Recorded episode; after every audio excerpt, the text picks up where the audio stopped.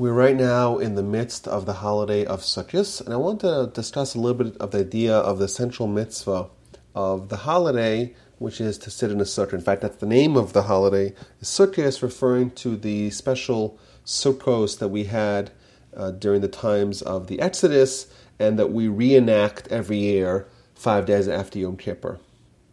So, what's the meaning behind this mitzvah, and what does it mean for us, and how could we utilize it and maximize its opportunities? So, I want to start with a Gemara, a Talmud in the book of Avodah Zarah. Uh, this is on 2a. And the Gemara starts by talking, it's a very futuristic Gemara. And the Gemara discusses what's going to be sometime in the future when it's time to give reward and punishment for the righteous and the wicked. And the Almighty is going to take a Torah scroll and going to announce whoever studied Torah should come and get the reward. So, what's going to happen? Of course, the Jewish people are going to be there, but all the nations of the world are going to come and try to state their claim on Torah and the resulting reward. And there's a very long Gemara back and forth how each nation is going to try to justify their right uh, to have a portion in Olam Haba in the world to come as a result of their actions. And the Ma'is have to negotiate with them back and forth. Very, very long dialogue here, narrative in the Gemara of what's going to be uh, in this in this in this futuristic time. Either way, the conclusion of the Gemara is that all the nations are going to be rebutted. Everyone is going to uh, try to make the claim that they everything they did was for Torah when in reality wasn't for Torah. And then they're going to have one Hail Mary at the end here, and pardon the reference, uh, of just give us one mitzvah, give us one opportunity, give us one option to maybe earn a portion in Olam Haba. And the is going to say, okay, fine, I'll give you an option. I have an easy mitzvah that you could do, and it's called sukkah. Go do the mitzvah. It's almost as if the people are, are so desperate for an opportunity to have Olam Haba that the Almighty is going to suspend the rules and say, fine, fine, I'll give you one mitzvah that you could do. It's, it's the mitzvah of sukkah. And if you do that, you fulfill that properly, maybe indeed you'll have a portion in Olam Haba. And right away, everyone's gonna be so excited. They're gonna go run to Home Depot and build a sukkah on top of their roof. And the Umay is gonna make it so hot and uh, so unbearable that everyone's gonna be sitting in the sukkah and starting to sweat and getting all uncomfortable that they're gonna be so frustrated with this mitzvah that they're going to get out of the sukkah and give it a kick and go back into the climate controlled houses. And the Imai is going to say, you see, these people, they don't like mitzvahs. I gave them a mitzvah. Not only did they not fulfill it, but they left in disdain and disgust. That's the Gemara. So I think it's interesting to note that when the Almighty decided to allow the non Jews, the non Jewish nations in the future, to have one opportunity, one mitzvah to demonstrate their uh, their um, to demonstrate that, that they are deserving of olam haba, the one mitzvah that they're going to choose is sukkah. So the truth is, the Gemara addresses that, and the Gemara says that it's an easy mitzvah. It's an easy mitzvah. It doesn't cost so much money. If I you know, if the money said you got to give 10% of the money to charity, well, that's expensive. You got to write a Torah scroll, it costs $50,000 to do that. There's one mitzvah that's cheap, that's that's sukkah. But the truth is, there's a lot of mitzvahs that are cheap. You know, you could go visit the sick. How much is the cost to visit the sick? Maybe it's a it's a trip to the hospital to visit the sick. That's a mitzvah in the Torah. To, to you know to to uh, to study Torah. That's the greatest mitzvah out there, and that's not so expensive. So there's something important, something different about this mitzvah of sukkah that it is deservedly the litmus test to determine the eligibility of people for Olam Haba. So I want to try to crack the code of what is so special about this mitzvah, and I think it's not just relevant in the context of this particular Talmudic narrative. I think it's also relevant for us. You know, we are right now sitting in a sukkah This, that's the holiday. There's seven days that we leave our permanent dwelling and move to the temporary domain of the sukkah. So if we understood the power behind this mitzvah, I think it would make our celebration, our fulfillment of this mitzvah, ever more rewarding. So I want to try to analyze the mitzvah of sukkah. Let's start with mitzvahs in general. We know, we're told in the Talmud, that there's 248 mitzvahs corresponding to 240 limbs and organs of a person. So if you look at a person, you see there's 248 limbs, and each limb has a mitzvah that is related to it. That's what the Talmud says in the book of Makkos. That same Talmud says that you could distill all the mitzvahs down to one core idea, and that is faith. Really, it's 248 mitzvahs, and they're all different behaviorisms and different times of the year, and there's Shabbos, and there's holidays, and there's tefillin, etc. But the underlying, underpinning core essence of every mitzvah is emunah, is faith in God. Every mitzvah is an expression of faith, and there's 248 mitzvahs slash limbs and organs, because there's 248 different acts of faith. What's the idea? The idea is for someone to have a spiritual completion, they need to create a spiritual replica of themselves. Just like the human body is comprised of 248 limbs, if we want to create a spiritual replica of the human body, then we need to have 248 spiritual limbs. But what's a spiritual limb? A spiritual limb is a mitzvah. Thus, when someone does all 248 mitzvahs, they create a perfect avatar, a spiritual avatar of themselves, and that, who's the, that is who they are spiritually. What happens? Someone dies. What happens to them? Well, their physical iteration ceases to work, and they take the body, it starts decomposing right away, put it in a box, put it in the ground, and now it's food for maggots. That's their physical 248. But their spiritual 248 lives on to the degree that they indeed created that spiritual counterpart with their mitzvos.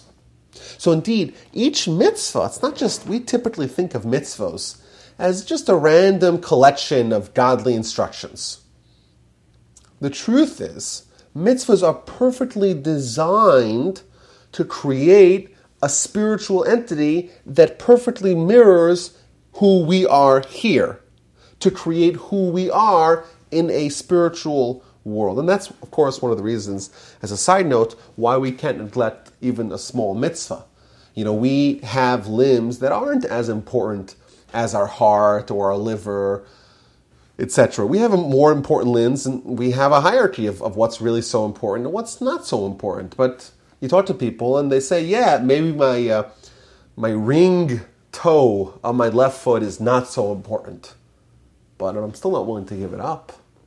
I'm still not willing to have you, God forbid, sever it off my foot. Well, what do you mean? It's not so important. Yes, it's not so important, but it's part of me. Every mitzvah is part of me in a spiritual context. That every mitzvah is creating this identity, the spiritual identity. That's who I am. So I cannot neglect a single mitzvah because neglecting a mitzvah is neglecting part of myself. So what happens? A person does all 248 mitzvahs, and they create all 248 limbs. They get to the spiritual world. Their physical body is being consumed by maggots. So what, what are they? They are what they created with their mitzvahs. They get to Olam Haba. If they're complete, if they're perfect, if they, you know, if they have all 248 spiritual organs and limbs, then in Olam Haba, the spiritual world, they're complete. If they neglected some mitzvahs, well, unfortunately, they're not complete. If they neglected so many mitzvahs or crucial mitzvahs that uh, that someone cannot live without their corresponding organs, well, then they have no portion in Olam Haba. So that's the idea of mitzvahs in general. Mitzvahs are our opportunity to create our spiritual selves. Now, as such, for someone to gain entry to Olam Haba, well, you need to do all 248 mitzvahs. There's no shortcuts, right? You need 248 spiritual limbs. And there's 248 ways to get that one mitzvah per limb. The truth is, the Talmud, and back to the book of Avodah Zarah, it does discuss this notion that it's possible to do this 248 activities all in one. How so? So the Gemara brings three stories: one on Avodah Zarah 10b, one on Avodah Zarah 17a, and one on Avodah Zarah 18a. In each one of these three stories, we find people that may have initially been sinners. Their whole lives, they're sinners. But, three different stories, of course. I don't want to get uh, into the details of the stories. But each one of them had a momentous inspiration, and they made a decision to commit not just themselves on a more minor level, but the entirety of themselves to God. And they all did something, an act of martyrdom that resulted in their death. And as a result, the, the Bat Kol, which is a low level prophecy, announced that these people, they merited to achieve Olam Haba in one hour, in one minute, with one act. Wait a minute. Didn't you just tell us that you need two, 200, a minimum of 248 acts to get to Olam Haba unscathed? The answer is correct. Normally, the process that we use to get Olam Haba is mitzvah by mitzvah, building brick by brick, limb by limb, organ by organ, until you have all 248, then you have Olam Haba. What these people did, they didn't do limb by limb, organ by organ, they did all 248 at once. Three people, three episodes, but it demonstrates a concept. And the concept is that it's somehow possible to have a spiritual shortcut to 248. To not say, you know, do one at a time, do all 248 at once. Now, what does our Gemara say? Our Gemara says that the Almighty tells the non Jews, I have one mitzvah, that if you fulfill this mitzvah properly, you'll merit Olam Haba. Seemingly, this too is a method by which all 248 mitzvahs converge into one, and via observance of one mitzvah, you get Olam Haba. How so? It's interesting that we're told in Jewish sources that there's only a few mitzvos that incorporate the entirety of one's body. And one of them is a sukkah. You sit in a sukkah. Well, which part of you? Is it your hands? Is it your heart? Is it your arms? Is it your brain? No! It's all 248 limbs of your body are all in the sukkah simultaneously. So I always thought of that idea to be trivia, right? It's it's something which is interesting. Yeah, there's some mitzvahs that you do with your whole body. So what? But I think in this context of of observance of mitzvahs and it creating something special out of the resulting spiritual power of a mitzvah, and now we're told that sukkah, the mitzvah of sukkah is mitzvah you do with all 248 limbs. Well, now it makes a lot of sense, or at least the idea is coming a little bit into focus. If you do one mitzvah, but you do it not just with one organ, you do it with all 248 organs, well, maybe it can create with one mitzvah the result of 248 mitzvahs in one. But it still doesn't really explain what sukkah is all about. What about sukkah gives us this power that it allows a person, or at least potentially, allows a person to achieve everything that results from all the mitzvos with observance of this one mitzvah. So I want to suggest an idea how the mitzvah of sukkah is so foundational and so core to Jewish life that it really has everything in it, uh, all wrapped into one. So we're told in Jewish sources of the more mystical variety that a sukkah is like the shade of faith. We know a sukkah has shade on top. It's got the schach on top. And the resulting shade, that's tzila dimheimnusa. That's shade of faith. Now, that should ring a bell. It's shade of faith, and every mitzvah is an act of faith. So normally you have to do 248 mitzvahs of faith to get Olam Haba. Here, a Godfather offer is extended to the Gentiles to do one mitzvah, to sit in the shade of faith, a mitzvah that incorporates all 248 limbs of a person as at once, and thereby skip the tedious and arduous process of collecting mitzvahs one at a time. There's something that intimately links the mitzvah of sukkah with the idea of faith. What's that? This is all that was, was an introduction. Now, here's what we start. Just to impress upon us the value and the power of the holiday and to, to, to have um, maybe a more meaningful experience next time we sit in a sukkah. So, the Talmud tells us, the very first page of the Talmud in the book of Sukkah really encapsulates the idea of a sukkah. It says like this We have to sit in a sukkah for seven days. The Torah tells us, leave for seven days, you should leave your permanent dwelling and you should move into a temporary dwelling.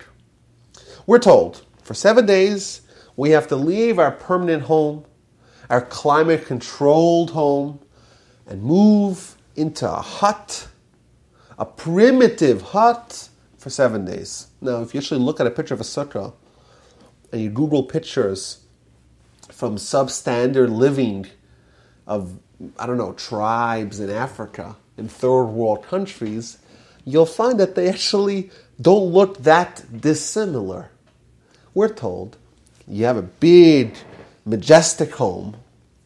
It's got all the amenities of modern living, and you have to leave that and go move into a little hut and live in a substandard or at least third world uh, way of living.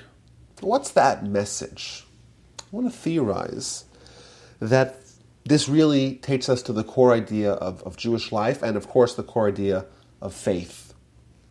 The Mishnah tells us this world is like a corridor before the next world. Prepare yourself in the corridor so that you may enter the palace. We are dropped into this world without really much of an instruction manual, with the exception of Torah. But we're thrown in the world and we have zero recollection of our spiritual have. We don't intimately, or at least on a sensory level, connect with our soul. And we're dropped into this world. And we live, and we live, some people live a longer life, but on average, Americans live between 70 and 80 years, and then they die, and that's it. That's what we know from living in this world. The Torah tells us that this world is not really an end destination unto its own. It's a corridor, it's a pathway, it's a passageway that we're going to some other world that we call Olam Haba, which means the next world. And here, it's not a world of, of, of, of, an ultimate destination. Rather, it's a place to prepare for Olam Haba. So that would be great. The problem is that we have what's called a Yetzer Ra, an evil inclination. And the goal of the evil inclination is to give us a, a conflicting perspective on life. Whereas the Torah tells us this world is it's, it's, only a passageway, it's only a corridor before the next world, which is the real world. The Yetzer Ra gives an entirely different message. He tells us this world is the only world you've got. Don't think about what's going to happen after you die, because that's not relevant to you. Now your goal is to better your state, your status in this corridor. Don't think about anything beyond this corridor, this world. That's what the Yetzer Ra tells us. So in life, we're conflicted.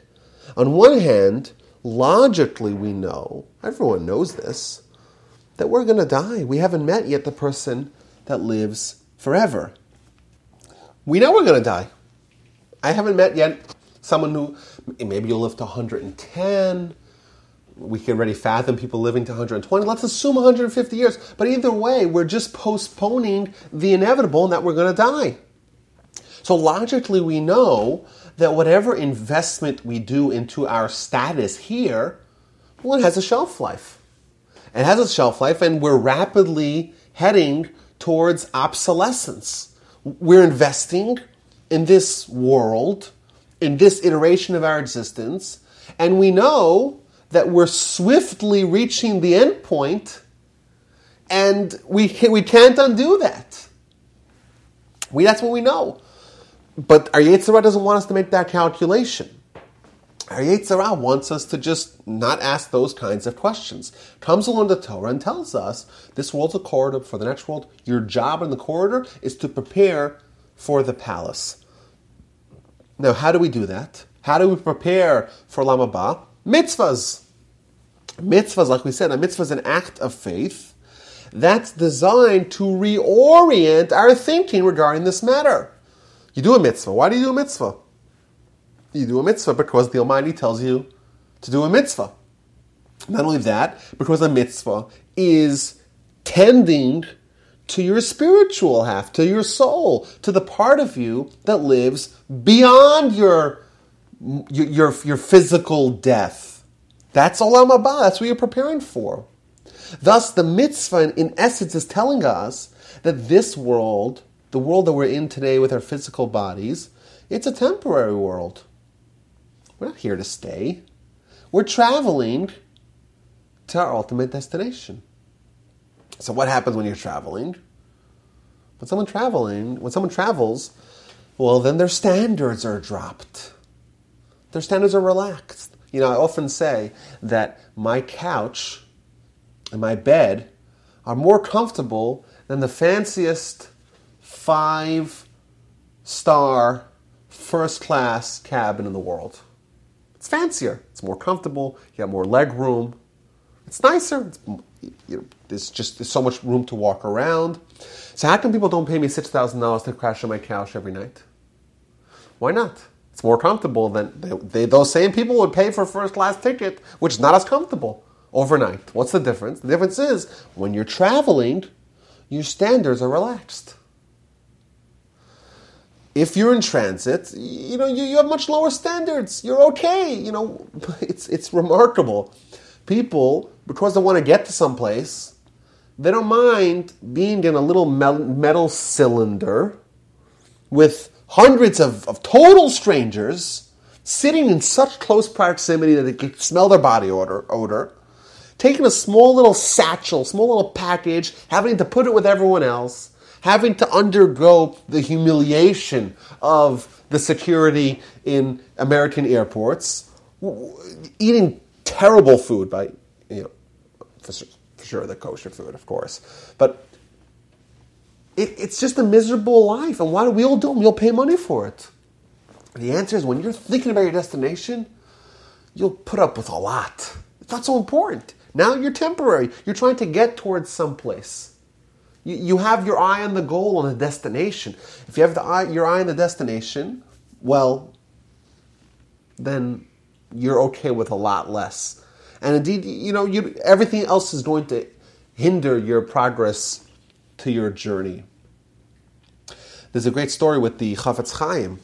He met a wealthy traveling businessman. So someone came, this, this person, this wealthy person was traveling in Radin, and he came to his house, to the Chafetz Chaim's house. Chafetz Chaim was the great leader of the Jewish community in the 19th and early 20th century. And he came to visit him. This wealthy businessman came to the Chafetz Chaim, and he got to his house. It was a little hovel, and he walked inside. And he couldn't imagine that someone would live in such decrepit conditions. Where's the furniture?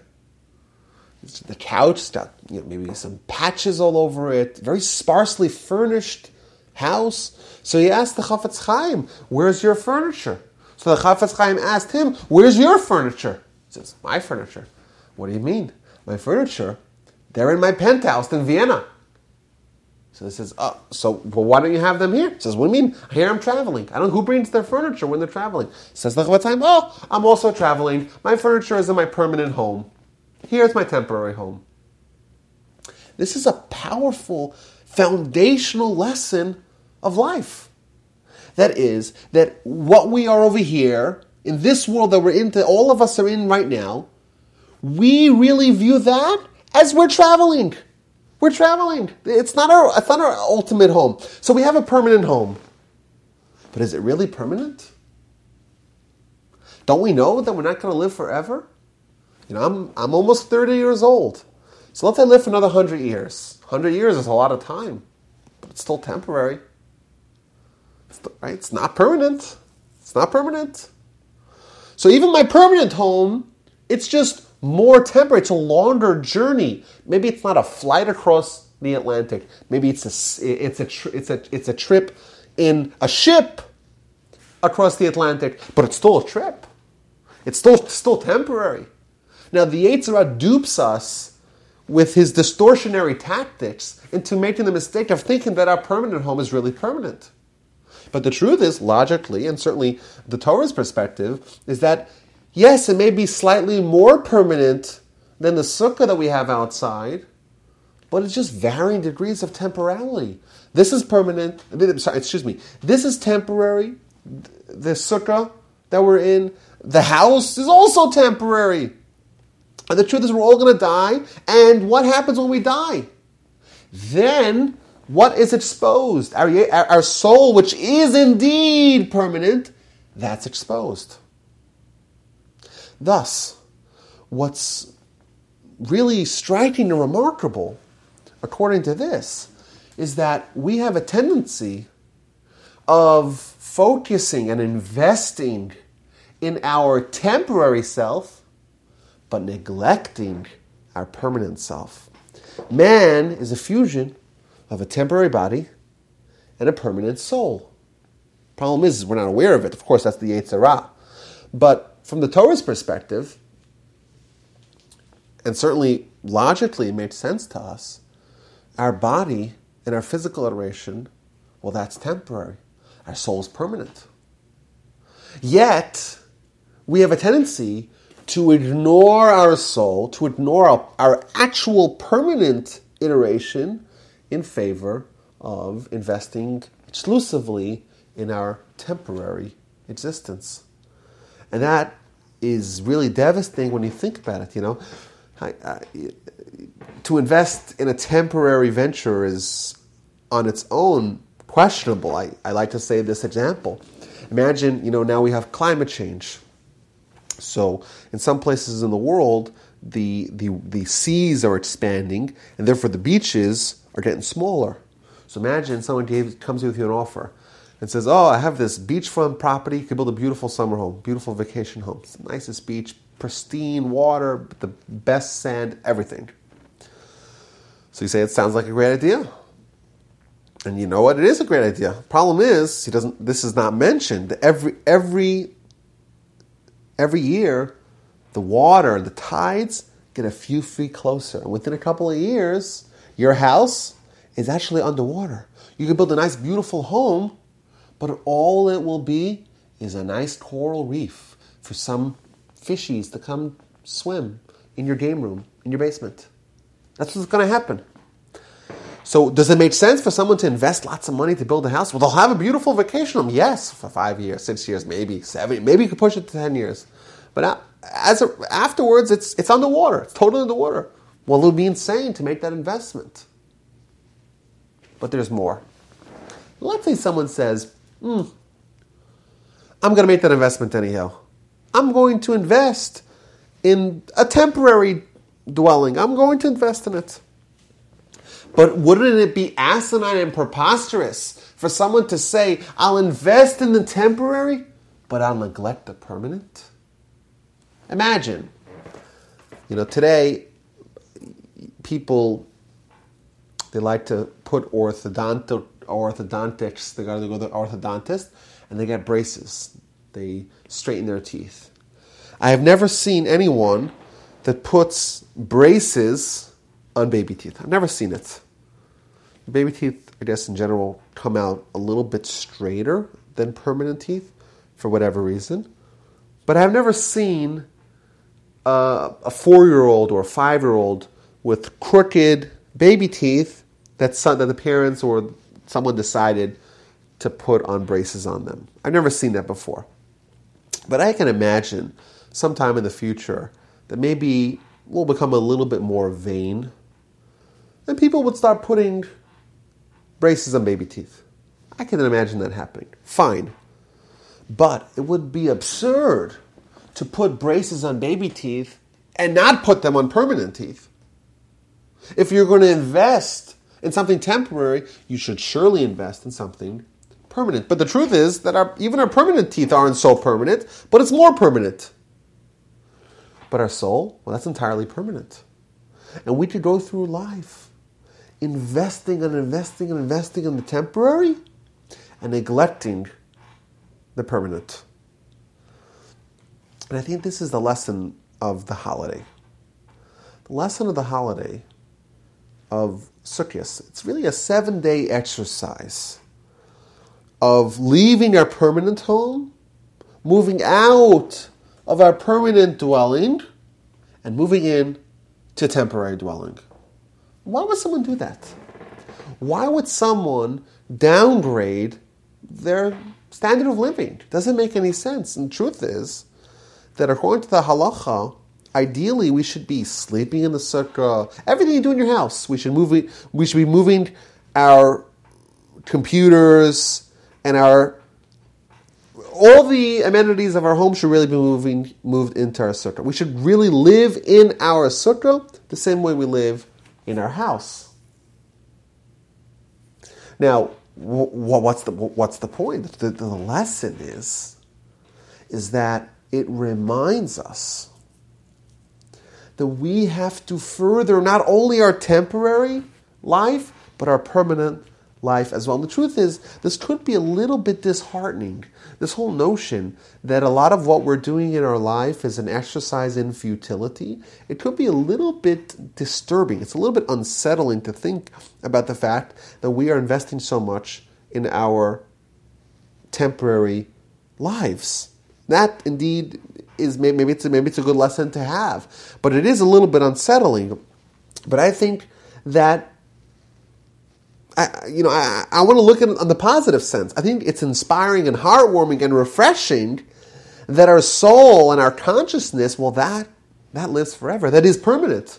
What a legacy! How inspiring is it to know that when someone dies, they're not over and done with. It's not just a race to the finish line. We're going to fall off the cliff and just be forgotten, black out, nothing we can create an eternal legacy. We can't live forever with the power of our soul, but that is dependent. All that hinges on our capacity to actually prepare in the temporary world for the permanent world. If we don't prepare in the corridor, we won't be ready when it, the, the time arrives for for entering for entering the palace. The truth is, we have a house, we have a sukkah. It's just different grades of temporality. One maybe is our house for seven days, one is our house for 70 years, but both of them are temporary. However, we have an indestructible soul. You can maybe, God forbid, shoot a Jew, but you cannot vanquish his spirit. No matter how gory or grisly someone's death is, their soul lives on. So we're sitting in a temporary dwelling, and we remind ourselves that our lives over here are also temporary, but our soul is not temporary. We have one temporary entity, one permanent entity, and it's prudent for us to invest as much as we can in our permanent and view our temporary entity in the proper perspective to ensure that it doesn't jeopardize our permanent life as well. As such, perhaps we can say that the sukkah does represent a core value of Judaism. Really, what's this is what it's all about. This is the goal of all the mitzvahs. This is what faith is.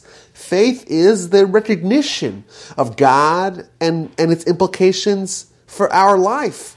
And the awareness of the soul and awareness of afterlife and living with that as a guiding light. Well, that's what faith is. Thus, we can say that, yes, sitting in a temporary existence here, well, that you know that that's an act of faith. To recognize that your existence here is, is an, you know that, that's an act, act of faith. What happens? The Imani says to the Gentiles, "You want olam haba? Fulfill the mitzvah of of sukkah." So they get into the they get into the sukkah, and what happens? It's hot. You know, from Houston, Texas, where we are right now, it's not so hard to imagine being in a hot sukkah. It gets 90 degrees, maybe even hotter sometimes in Sukkot. And the sun's beating down on you. And while you're supposed to have the schach that gives you shade, there's still some elements of sun that are able to permeate their way through. And it's uncomfortable. And you're getting hot and getting irrit- irritable. But the truth is, we realize that it's temporary.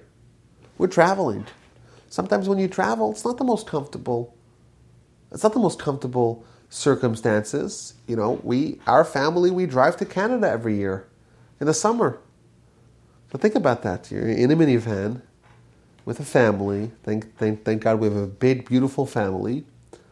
But to travel in a minivan, 1,700 miles to Canada, that's insane. You're, you're suffering. But in your head, you're thinking, 1,700 miles, but now it's 1,600 miles, and now it's 1,500 miles, and, and we're moving, and we're, we're traveling, we're getting there. It's not going to be forever. This, this is temporary. If it's temporary, well, then you can bear it. If to live like that forever, oh gosh, that would be difficult. But if it's just temporary, well, then, then you could be okay with that. So the Gentiles are given an opportunity, they're given an opportunity to go sit in the sukkah, and to go demonstrate that this world is temporary. By demonstrating this world is temporary, they're able to stamp their golden ticket to Olam Haba. And they get there, and you know what? It gets a little uncomfortable.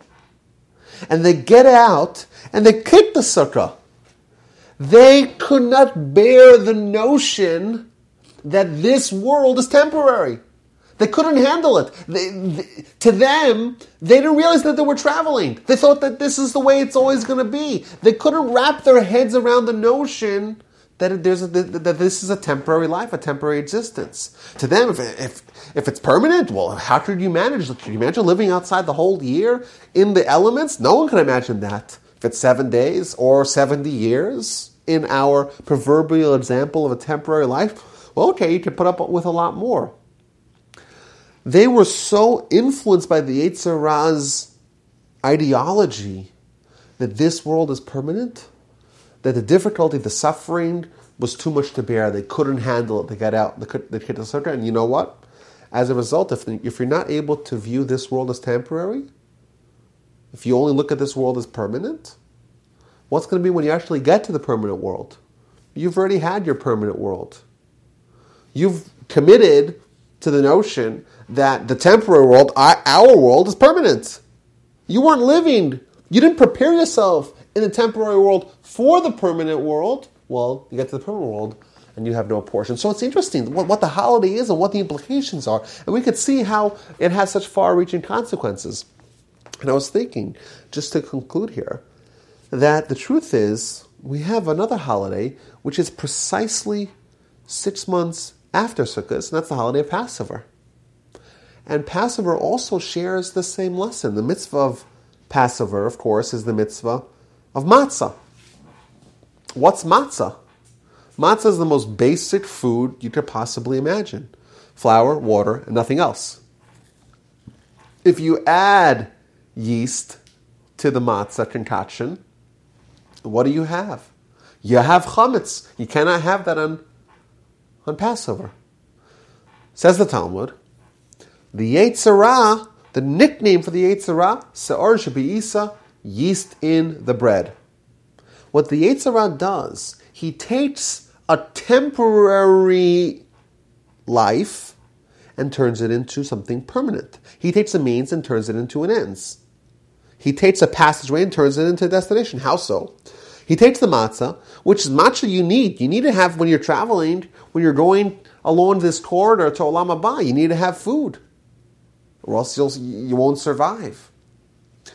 But he, the Yetzer Ra, injects the yeast into the bread.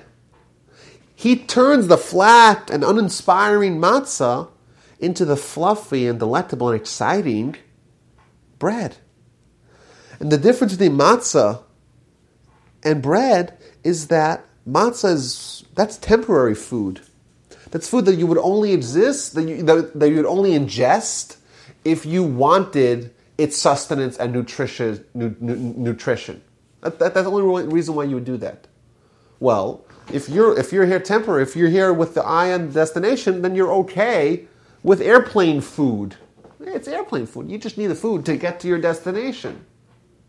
What happens? He says, no, you have to have gourmet food. You have to have the best kind of food in the world. Why? Because, well, you're not going to eat airplane food in your house. I don't know. People do that, maybe. I don't know. I'm sure there's someone who does that, who takes the airplane food and brings it home. Maybe. But for most of us, well, now we're in our permanent home. I'm not going to eat the airplane food. Well, but if you really, if life is really this airplane travel to Olam Haba, you have to remember that. You have to every once in a while have a seven day holiday where all you're eating is airplane food. And they have another seven, seven day holiday exactly half a year later where you're moving into a temporary hut. And thus, really, these two holidays are bookends of the year to keep you, keep us in focus, to keep us remembering what life is really all about. And if nothing else works, says the Talmud, you got to remember that we're temporary. We're not going to live forever. Clearly, everyone, and the truth is, everyone would never to ask themselves, do you know anyone that's lived forever? No, it hasn't happened yet. We're all going to die. Thinking about our own death, that reminds us of our temporality. When you remember your temporality, hopefully, hopefully, you'll think, how do I invest in my permanent self, in my soul? How do I access greatness? Not just over here in my temporary existence, but in my permanent existence as, as well. That's what we're doing with the sukkah. And the hope is that we can take this secret of sukkah that we unlocked from the Talmud and benefit from ourselves. Of course, this futuristic narrative the Talmud tells us is really relevant to us. When we're sitting in the sukkah, we have to realize what we're doing, what an opportunity we have to reframe our perspective and our values and our priorities in this world and to ensure that we view this world as a corridor before the next world and reap all the benefits that result.